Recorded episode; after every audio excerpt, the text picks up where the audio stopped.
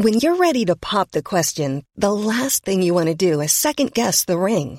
At Bluenile.com, you can design a one of a kind ring with the ease and convenience of shopping online. Choose your diamond and setting. When you find the one, you'll get it delivered right to your door. Go to Bluenile.com and use promo code LISTEN to get $50 off your purchase of $500 or more. That's code LISTEN at Bluenile.com for $50 off your purchase. Bluenile.com code LISTEN. Everyone knows therapy is great for solving problems, but getting therapy has its own problems too, like finding the right therapist, fitting into their schedule, and of course, the cost. Well, BetterHelp can solve those problems. It's totally online and built around your schedule. It's surprisingly affordable too. Connect with a credentialed therapist by phone, video, or online chat, all from the comfort of your home. Visit betterhelp.com to learn more and save 10% on your first month. That's BetterHelp, H E L P. You're very welcome to this week's podcast Links to the Great Famine. I'm Maurice O'Keefe, and over the years, we at Irish Life and Lore Archives have collected many stories connected to the Irish famine. It was a period of mass starvation and disease in the 1840s, and over a million people died, and a similar number emigrated, leaving a great upheaval and migration in the country. And to tell the story, you will hear the voices of people who are only two generations removed from that awful time. And we start. The Moonies of the Doon in County Offaly were landlords there for many generations. We have the famine book over there as well. Yeah. But here was the what's known as the soup kitchen for the people all around to come, and the government. This was now in Francis Mooney's time. You you fed so many people. You were given the amount of stuff. It's all written down. It all came to Birr. Now Birr was the headquarters of the of this area of Ireland, and there was a man there. It was administered from Dublin, which was the chief place, of course, and OHMS was stamped on everyone, you know, and he had was issued money, and he had to get soup with uh, buy um, uh, rice, and a hundredweight of rice, you know, would do so many hundred people for so long. All that was worked out, and that was the, the only thing they had to live on. This is the rent. Sorry. It's not complete. Now, we don't ever show this round because you see, there are people still here with that name, and they wouldn't at all like to know that. These were letters now from the government, you see. So, what to do with with a um, hundredweight of rice, you know, how it should be apportioned and steeped for so many pints of water for so long and then boil. And that was sufficient to do so many Where souls. is that? People were referred to as souls, not as, Yes, as souls. units. Wasn't souls. that strange? To, to feed so many souls. Now, Roy, I wonder where that thing from the government is. Well, Well, all, all through this, you a- have the right in the middle of the famine, right all the way Sun. through the famine. Yes, you're into Bottom Green that's Sun there um, now with that book. 47. Eight, yes, Ju- June June forty seven and all the way up to Yes. forty eight. He, he died in 42, you see. Uh, this would be, you see, then that would be, that's in 47 as well. yes, that would be the son of Bottom Green, 47. who was, See, uh, these are all to the inspecting officer of each union. That was Francis. The relief commissioners have been apprised by reports from the inspecting officers of some new few, few unions that relief committees have refused to afford gratuitous relief to persons who appeared to be in the most decided and abject state of destitution or have otherwise issued an amount of food utterly insufficient to support life for any length of time. died about 50, 50 years ago. He, he told us when he was uh, uh, a, Augustine, as he said, that one of his brothers right. died, and they He was four years of age. he was four years of age, and an elder brother died, and uh, they they took the coffin, they walked with it, the Clonmacnoise, about uh, seven miles, but there was no other way. And when they got back, there was another brother dead. Well, I found in that desk five large vellum pieces of paper and uh, stamped, you know, with the. Um, Government stamp. yep. No, not the government stamp, the, the, the, the ordinary wax. Oh, the wax seal. Yeah, the yes. wax seal. And it was to say that this Bridie McHugh will have no further call on my son, as she has been paid the sum of twenty pounds her thumb. She was illiterate, you see. Now that was it was quite an industry. That twenty pounds for Mary Ann Would bring her meant she could choose her husband. It was a large fortune. Either she'd go to America, or not, to bring uh, And- two of them. Down in the yard is a huge, huge cauldron. Oh, that was the famine pot. That and was it was the known soup. as the famine Yeah, pot. the. And that was where the thing was cooked. The what was known as um, yellow meal.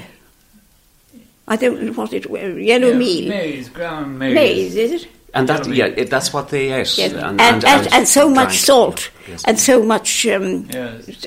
something That- else. that was the- and that, the that amount was to, it was certainly then you see it with the water to cook, to cook it. sustain And that life. was to feed so many souls at each time.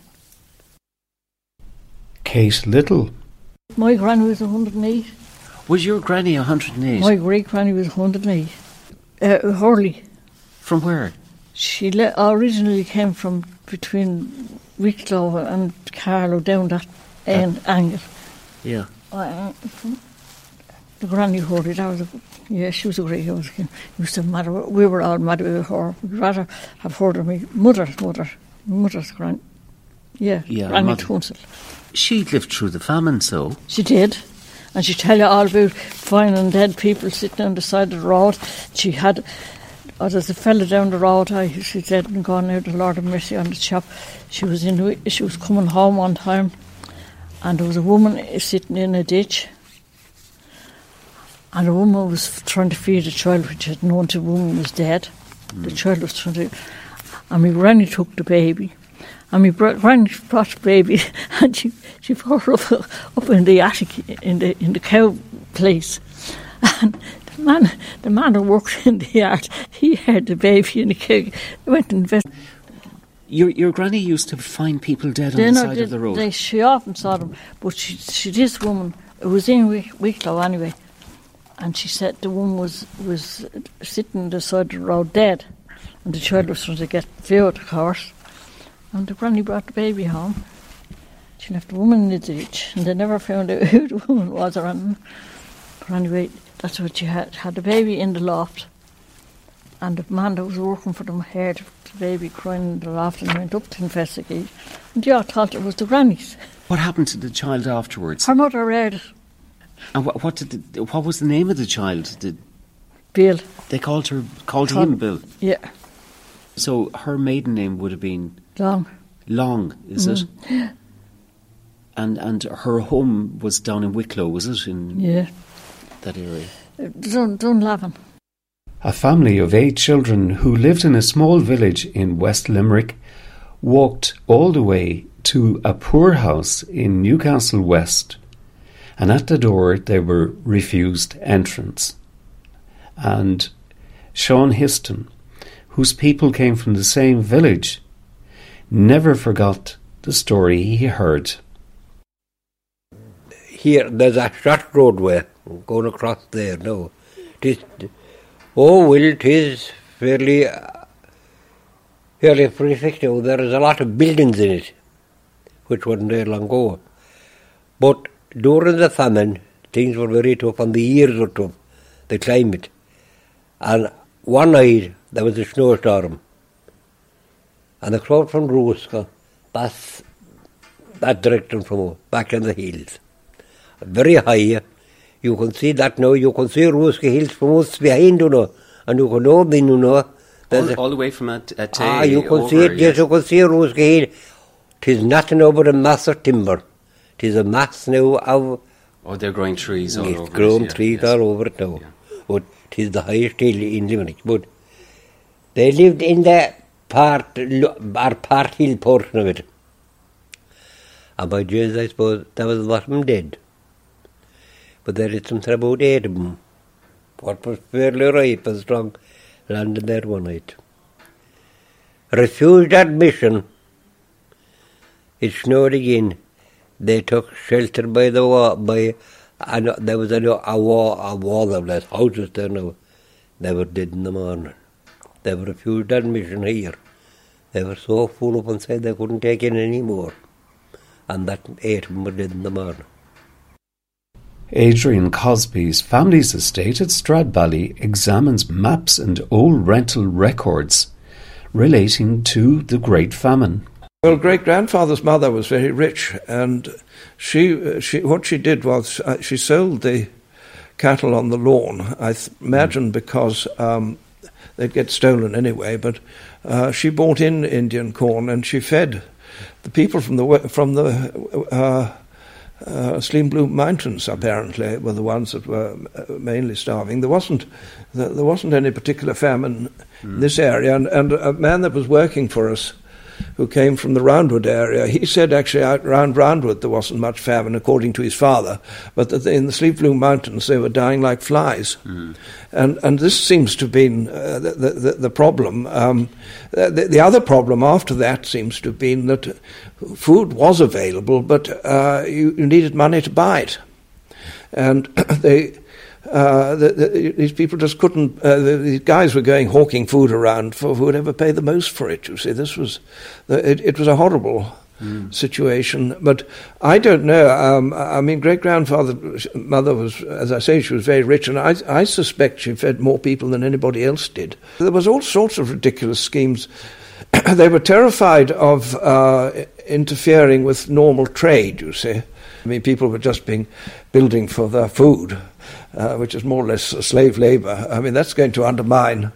And this is what they were afraid of, you see, I think. Uh, again, um, a lot of it was, uh, they, they, they, didn't, they, they, they, didn't wake up in England to how bad it was, I think, uh, to start with. Uh, the Queen Victoria apparently um, gave 2,000. She didn't give five pounds, but she ordered all the churches to collect for Ireland. And from, from what I gather then was that uh, they, they, they, they, kept saying, you see, that Ireland was costing money all the time. But I mean, if they didn't give people a means of earning money, how, how are they supposed to, to pay for it, you see? Um, and again, there was a fair amount of lawlessness about because I mean that that, that huge population, the, mm. it must have been uh, a, survival of the fittest. But ha- have you any idea what kind of schemes were set up by the by? Well, locally here, um, there, there, there, was. Um, I, I, can show you exactly because there's a there's a book on the famine, obviously a map of the famine. I think it's in the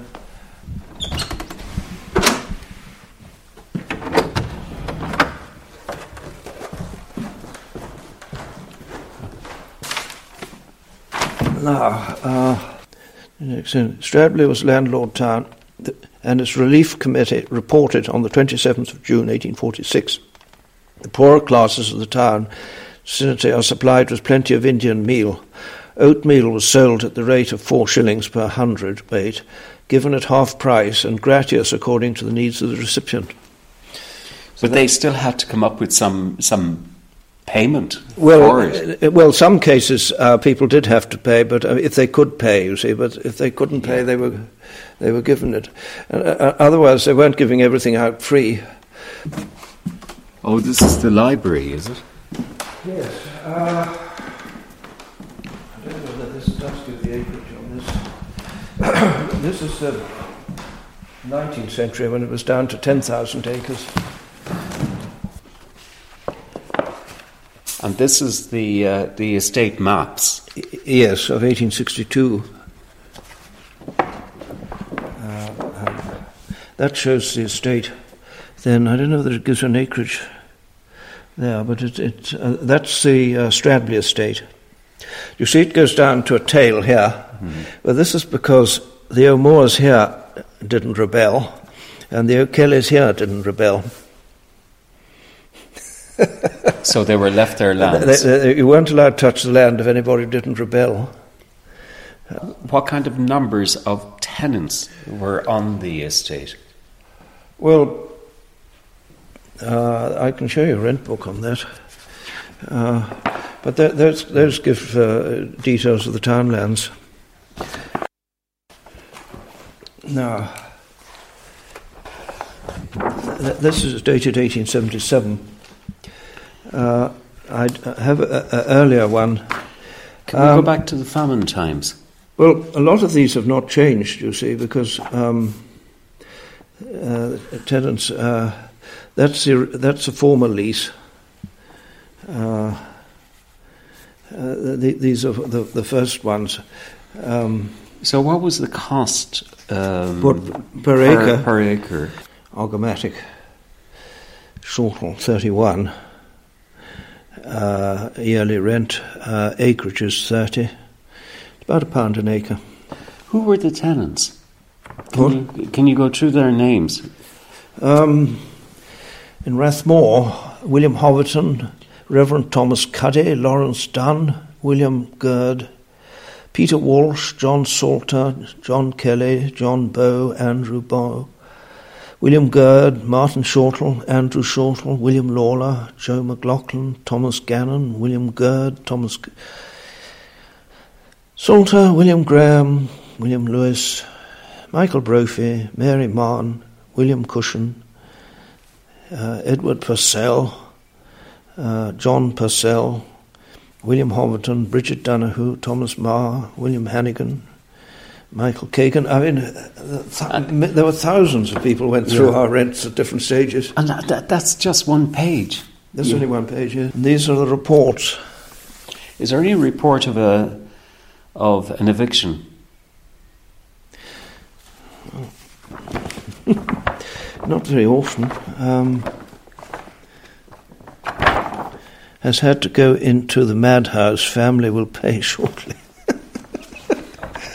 uh, ejectment obtained of this to obtain over if twenty pounds be say ten worth. Put in.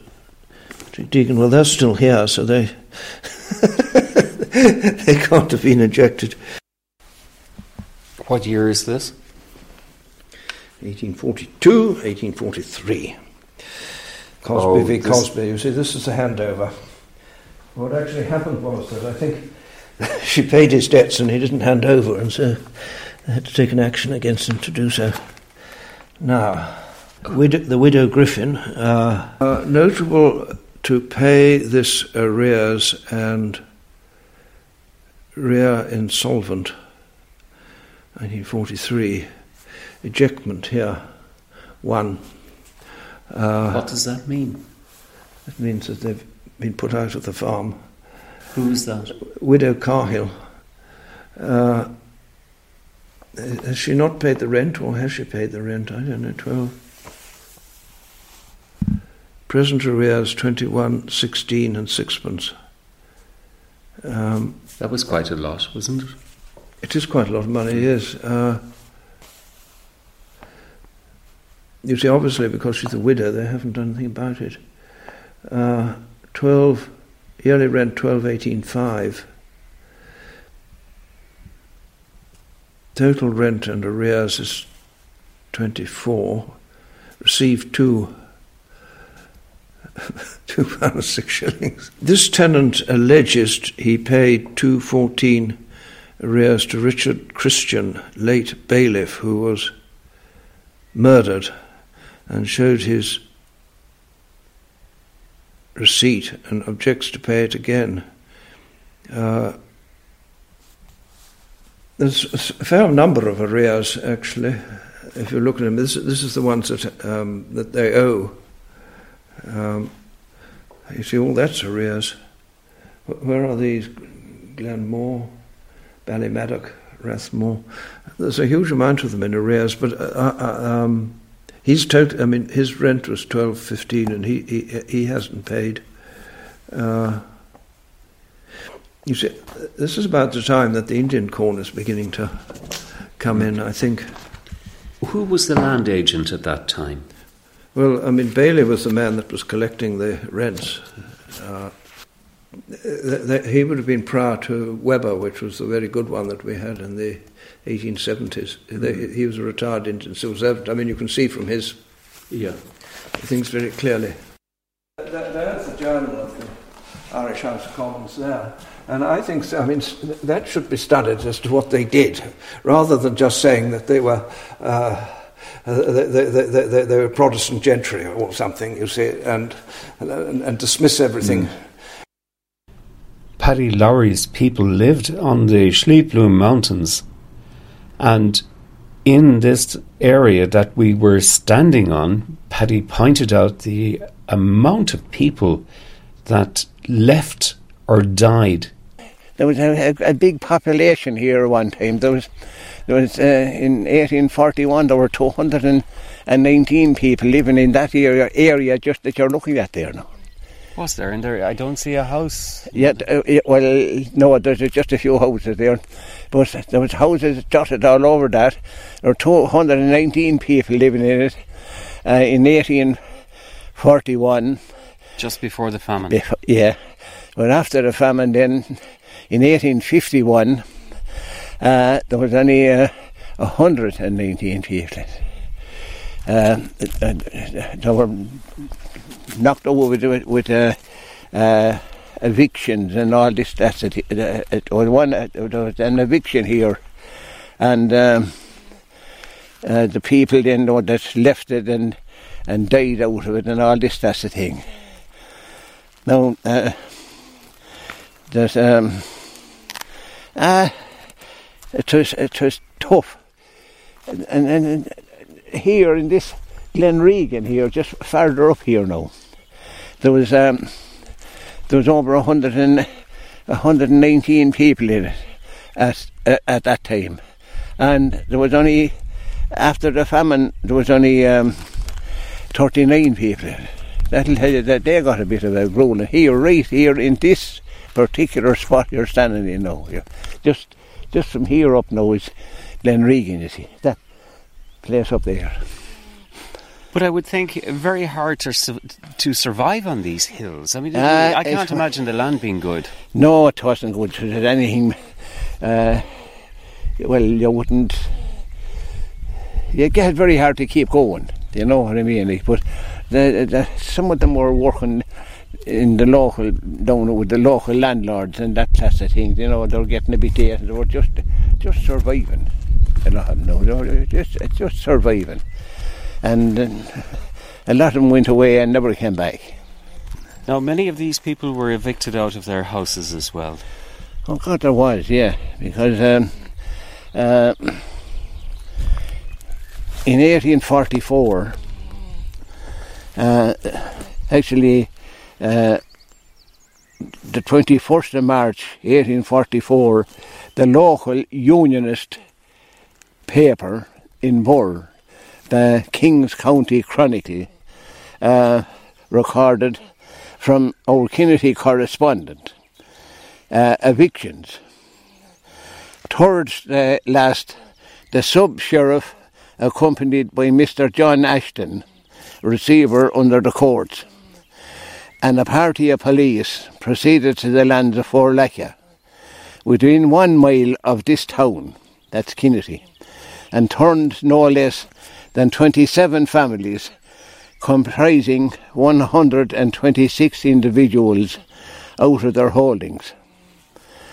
On the following day, 18 houses were levelled.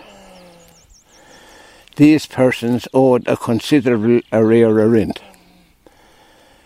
And the, nom- the nominal owner of these lands is a Mr. Turpin, a minor. He was only a child. And this Ashton was his agent. And uh, Turpin was living in England. And Ashton was a local. So no. So that was the, the that was the result of that, Paddy. The, the they levelled all the houses They levelled the house. and gave nobody a chance to They come back. They had no again. one a chance to come back. They came back the, the next day and levelled 18 of the houses. I see. Yeah, yeah. You have the record here with you. That's right, yeah. Okay.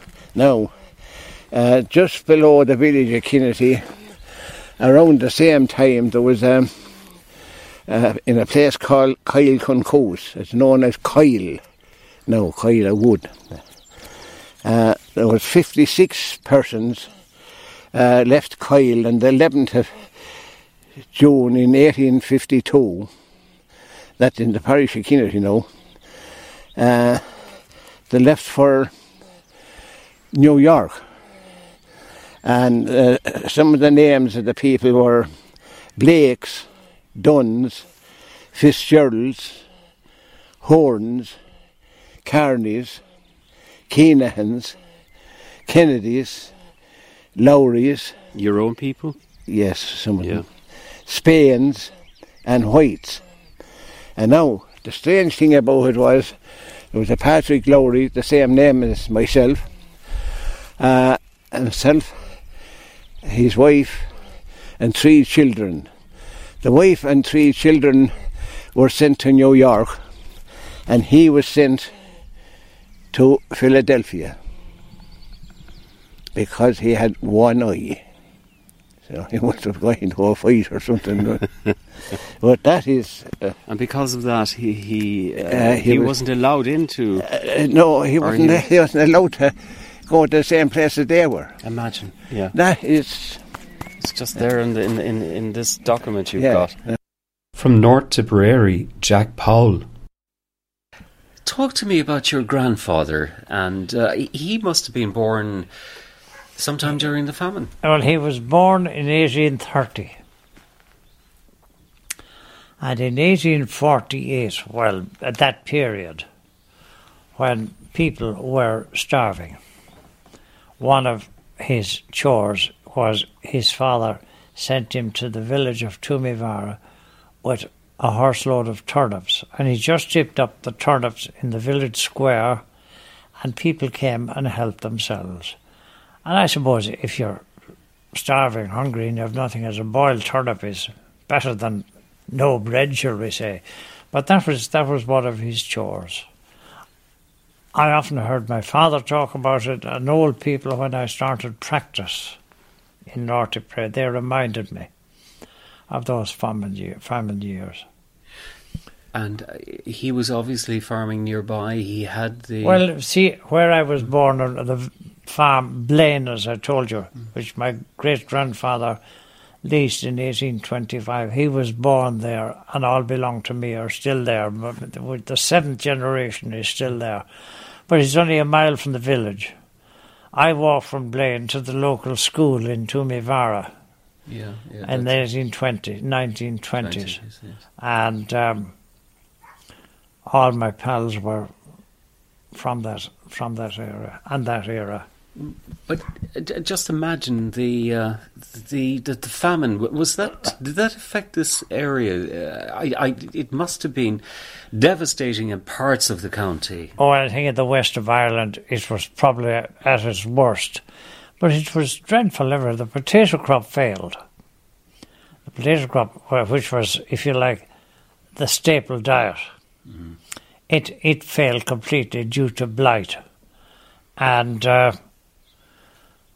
people, small farmers who were dependent on the generosity of their landlords, which wasn't always forthcoming, well, they were literally hungry. And as I say, the old man wouldn't have sent a load of turnips down and he felt that they might, as I say, help some, some hungry people. But I often think, as I say, we're accused of living in the past, and but that brings it very much into the present as far as I'm concerned. That, as I say, my grandfather had that sort of job, and it was done as a he. No, he just took them down and tipped them there. He knew that people would help themselves. But it gives you some idea of what the famine was like From Ballinasare in West Kerry, Paddy Flahav.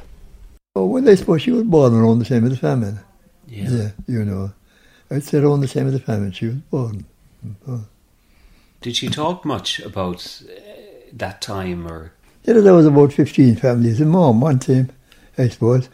And, it's, uh, they used to live, uh, sit a few ridges, I suppose, of them there. And I think that, that they used to bring it, bring the seaweed to, to, to, to manure up the cliffs in a basket. From Tournafulla in West Limerick, Jackie Lenehan. Then my grandfather's mother was evicted.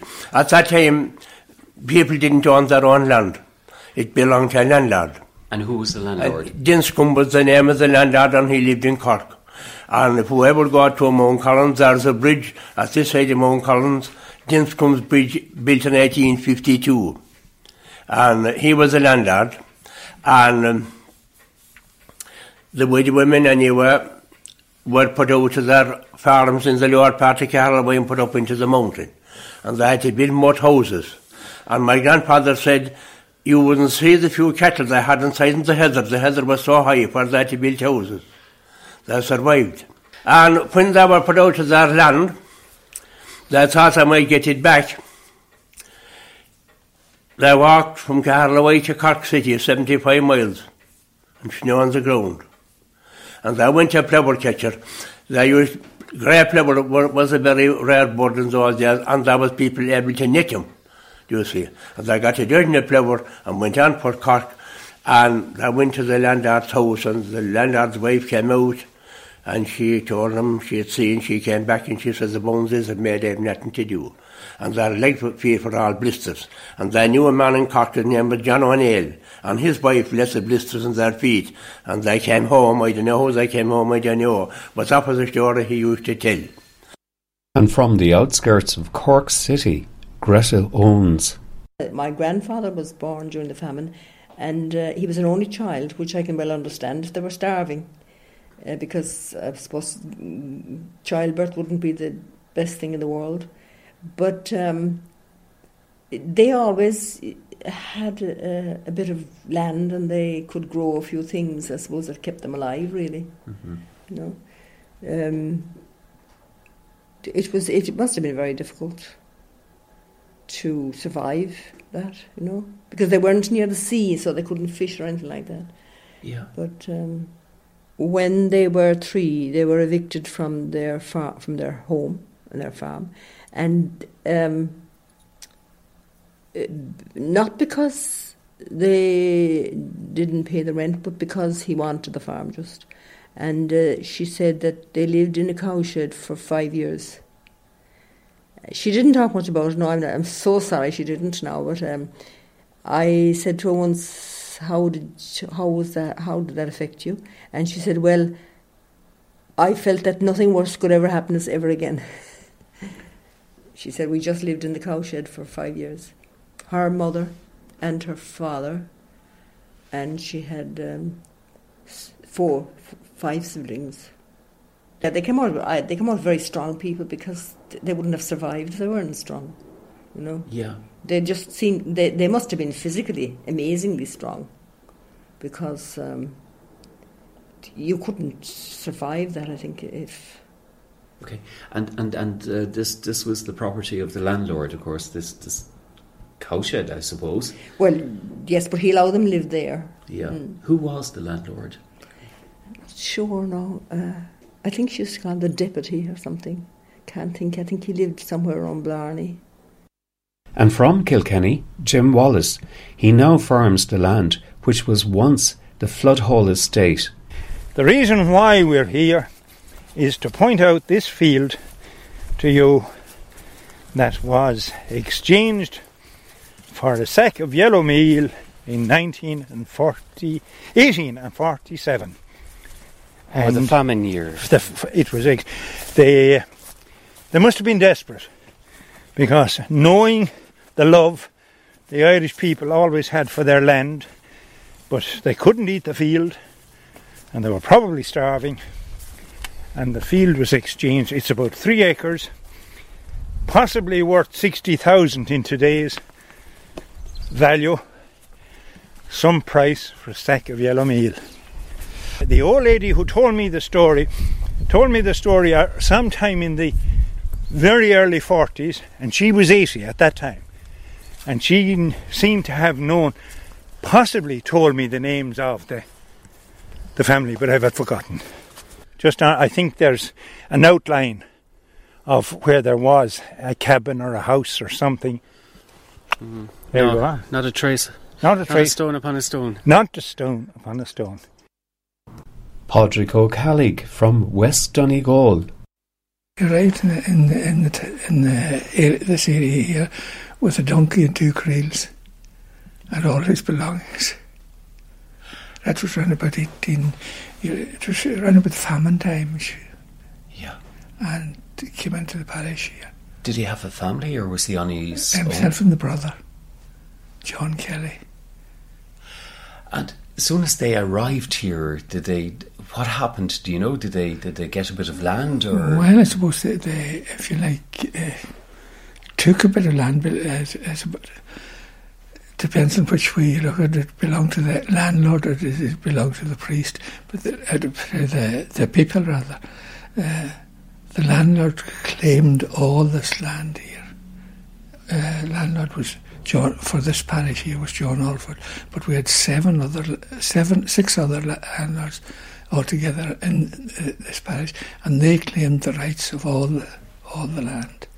It was granted to Olpherts in the 1633. Okay, and it's known uh, the the, the town is uh, Falcarragh. Fall Cara. Uh, what Fall, does it mean in English? Fall is a wall. Cara is crooked. The crooked wall, or the rigid wall. Yeah. And Molly Hogan from East Galway spoke about her people's misfortune during the famine. You'll hear another Nod story. Like someone would say, What did you do with that time and how did you manage it? She said she'd go out to dig potatoes and there's no potatoes in the field. And I don't know how the, what, how they finished up. She talked about then when she got married and came to Kill and how they said if the landlord wanted them for a day's work, they just had to go and leave their own bistay or whatever it was. And uh, he was he ruled the place over everything. Was there many evictions taking place at the time? I don't know, maybe not one, I suppose. My mother's father's side,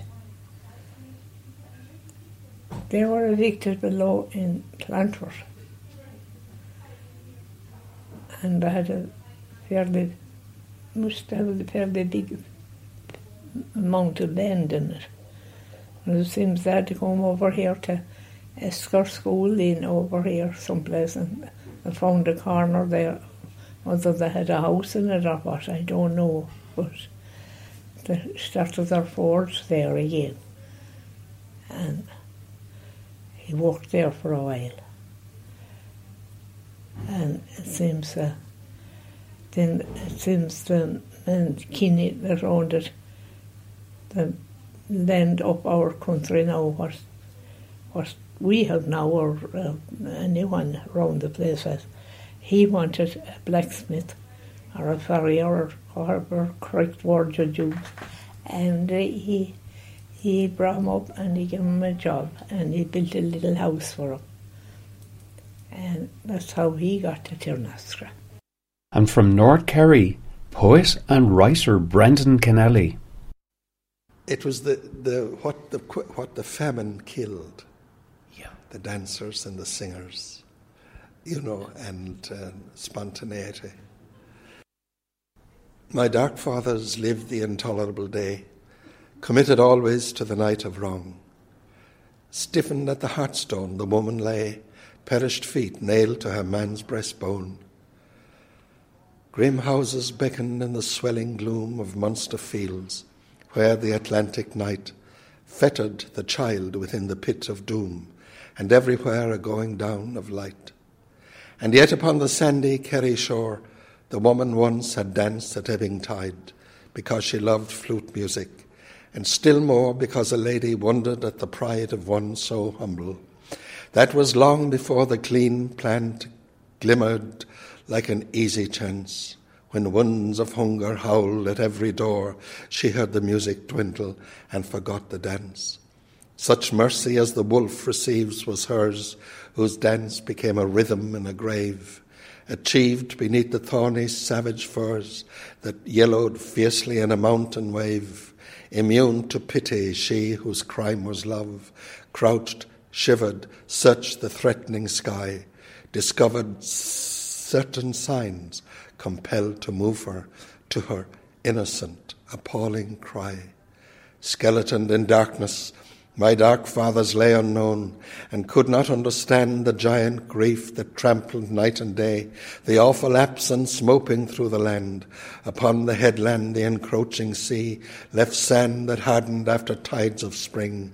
No dancing feet disturbed that liberty, and those who loved good music ceased to sing. Since every moment of the clock accumulates to form a final name, since I am come of Kerry, clay, and rock, I celebrate the darkness and the shame that could compel a man to turn his face against the wall, withdrawn from life, so strong and undeceiving, spancelled in a place of unapplauding hands and broken song. We've come to the end of the links to the Great Famine, and you've been listening to the voices of Ryan Kitty Mooney of the Doon in County Offaly, the late Kate Little, Rathfarnham, um, South Dublin, the late Sean Histon, West Limerick, Adrian Cosby, Stradbally Hall in County Laois, the late Paddy Lowry, Kinnitty in County Offaly, the late Jack Powell, Nenagh, County Tipperary, the late Paddy Flahav, Ballinasare in West Kerry, the late Jackie Lenehan, Tournafulla, West Limerick, Greta Owens, Cork City, Jim Wallace, Stone Carty in County Kilkenny, Padraig O'Callig from West Donegal, and the late Molly Hogan from West Galway. And we finished with Brendan Kennelly, Trinity College in Dublin. You can listen to the full length interviews. You'll find them on our website www.irishlifeandlore.com. My name is Maurice O'Keeffe, and thank you for listening, and look forward to bringing you a podcast again next week. Hey, it's Paige DeSorbo from Giggly Squad. High quality fashion without the price tag. Say hello to Quince. I'm snagging high-end essentials like cozy cashmere sweaters, sleek leather jackets, fine jewelry, and so much more. With Quince being 50 to 80% less than similar brands. And they partner with factories that prioritize safe, ethical, and responsible manufacturing. I love that. Luxury quality within reach. Go to quince.com slash style to get free shipping and 365 day returns on your next order. Quince.com slash style. Planning for your next trip? Elevate your travel style with Quince. Quince has all the jet setting essentials you'll want for your next getaway, like European linen, premium luggage options, buttery soft Italian leather bags, and so much more. And is all priced at 50 to 80% less than similar brands. Plus, Quince only works with factories that use safe and ethical manufacturing practices. Pack your bags with high-quality essentials you'll be wearing for vacations to come with Quince. Go to quince.com/pack for free shipping and 365-day returns.